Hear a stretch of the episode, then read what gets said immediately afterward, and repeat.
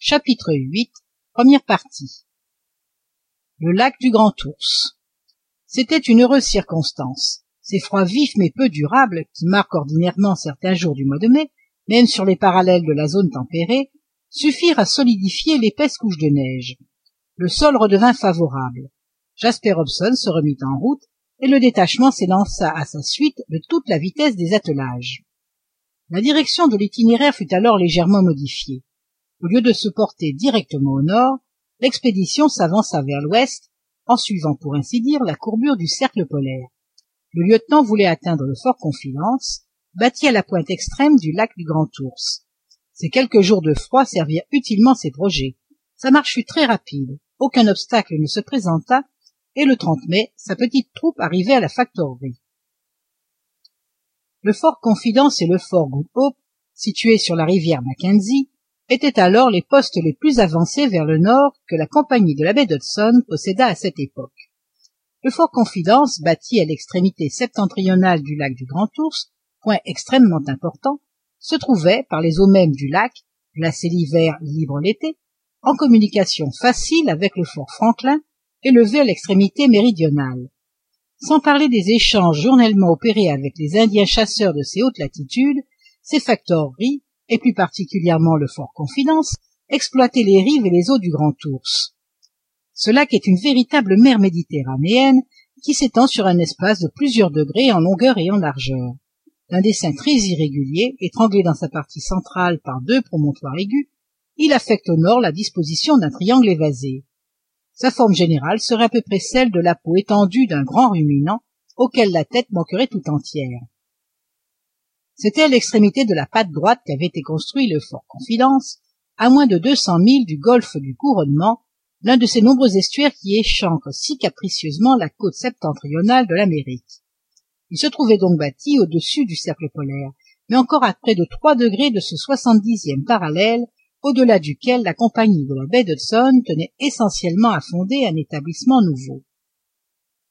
Le fort Confidence dans son ensemble reproduisait les mêmes dispositions qui se retrouvaient dans les autres factoreries du sud. Il se composait d'une maison d'officiers, de logements pour les soldats, de magasins pour les pelleteries, le tout en bois et entouré d'une enceinte palissadée. Le capitaine qui le commandait était alors absent. Il avait accompagné dans l'Est un parti d'Indiens et de soldats qui s'étaient aventurés à la recherche de territoires plus giboyeux. La saison dernière n'avait pas été bonne. Les fourrures de prix manquaient.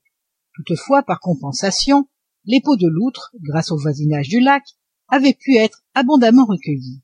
Mais ce stock venait précisément d'être dirigé vers les factoreries centrales du Sud, de telle sorte que les magasins du fort Confidence étaient vides en ce moment. En l'absence du capitaine, ce fut un sergent qui fit à Jasper Hobson les honneurs du fort. Ce sous-officier était précisément le beau-frère du sergent Long et se nommait Felton. Il se mit entièrement à la disposition du lieutenant, qui, désirant procurer quelque repos à ses compagnons, résolut de demeurer deux ou trois jours au fort Confidence. Les logements ne manquaient pas en l'absence de la petite garnison. Hommes et chiens furent bientôt installés confortablement. La plus belle chambre de la maison principale fut naturellement réservée à Mrs. Paulina Barnett, qui n'eut qu'à se louer des attentions du sergent Felton. Le premier soin de Jasper Hobson avait été de demander à Felton si quelque partie d'Indiens du Nord ne battait pas en ce moment les rives du Grand Ours. Oui, mon lieutenant, répondit le sergent. On nous a récemment signalé un campement d'Indiens lièvres qui se sont établis sur l'autre pointe septentrionale du lac. À quelle distance du fort? demanda Jasper Hobson à trente milles environ répondit le sergent felton. Est-ce qu'il vous conviendrait d'entrer en relation avec ces indigènes? Sans aucun doute dit jasper hobson. Ces indiens peuvent me donner d'utiles renseignements sur cette partie du territoire qui confine à la mer polaire et que termine le cap bathurst. Si l'emplacement est propice c'est là que je compte bâtir notre nouvelle factorerie. Eh bien mon lieutenant répondit felton rien n'est plus facile que de se rendre au campement des lièvres. Par la rive du lac? Non par les eaux mêmes du lac elles sont libres en ce moment et le vent est favorable. Nous mettrons à votre disposition un canot un matelot pour le conduire et en quelques heures vous aurez atteint le campement indien.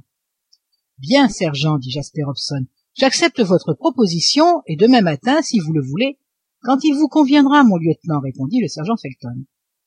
Le départ fut fixé au lendemain matin.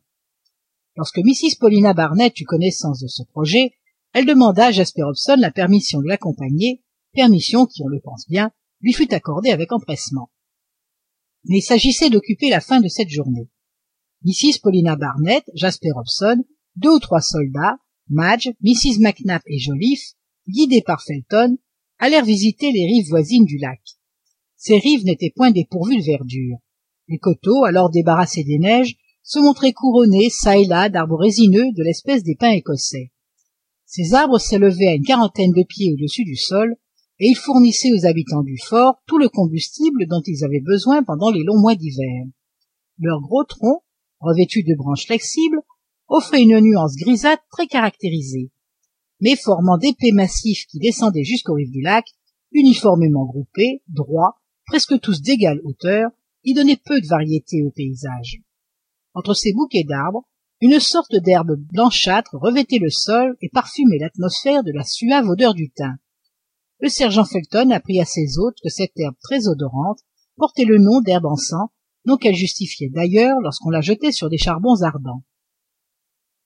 Les promeneurs quittèrent le fort et après avoir franchi quelques centaines de pas ils arrivèrent près d'un petit port naturel encaissé dans de hautes roches de granit qui le défendaient contre le ressac du large. C'est là que s'amarrait la flottille du fort confidence consistant en un unique canot de pêche celui-là même qui le lendemain devait transporter jasper hobson et mrs paulina barnett au campement des indiens. De ce point le regard embrassait une grande partie du lac ses coteaux boisés ses rives capricieuses déchiquetées de caps et de criques ses eaux faiblement ondulées par la brise et au-dessus desquelles quelques icebergs découpaient encore leurs silhouettes mobiles dans le sud l'œil s'arrêtait sur un véritable horizon de mer ligne circulaire nettement tracée par le ciel et l'eau qui s'y confondaient alors sous l'éclat des rayons solaires ce large espace occupé par la surface liquide du grand ours les rives semées de cailloux et de blocs de granit les talus tapissés d'herbes les collines les arbres qui les couronnaient offraient partout l'image de la vie végétale et animale. De nombreuses variétés de canards couraient sur les eaux en jacassant à grand bruit. C'étaient des eiderducks des siffleurs des arlequins des vieilles femmes oiseaux bavards dont le bec n'est jamais fermé. Quelques centaines de puffins et de guillemots s'enfuyaient à tire-d'aile en toutes directions sous le couvert des arbres se pavanaient des orfraies hautes de deux pieds sortes de faucons dont le ventre est gris cendré les pattes et le bec bleu les yeux jaune orange les nids de ces volatiles accrochés aux fourches des arbres et formés d'herbes marines présentaient un volume énorme. Le chasseur sabine parvint à abattre un couple de ces gigantesques orfraies dont l'envergure mesurait près de six pieds. Magnifiques échantillons de ces oiseaux voyageurs exclusivement ichthyophages que l'hiver chasse jusqu'au rivage du golfe du mexique et que l'été ramène vers les plus hautes latitudes de l'amérique septentrionale.